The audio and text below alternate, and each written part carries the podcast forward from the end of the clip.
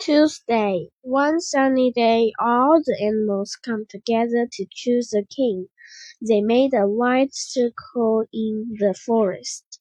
A monkey danced and played such clever tricks that most animals made him king. The fox was very angry about this. The next day, the fox was walking slowly along the road. He saw a trap which a man had set. There was a piece of meat in the trap.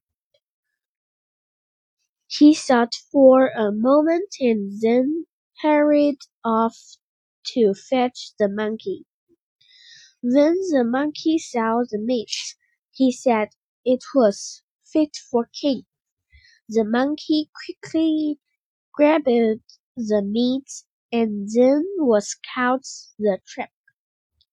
Soon the man who had set the trap came by with his son. They took the monkey away with them. The fox went to tell all the other animals what had happened.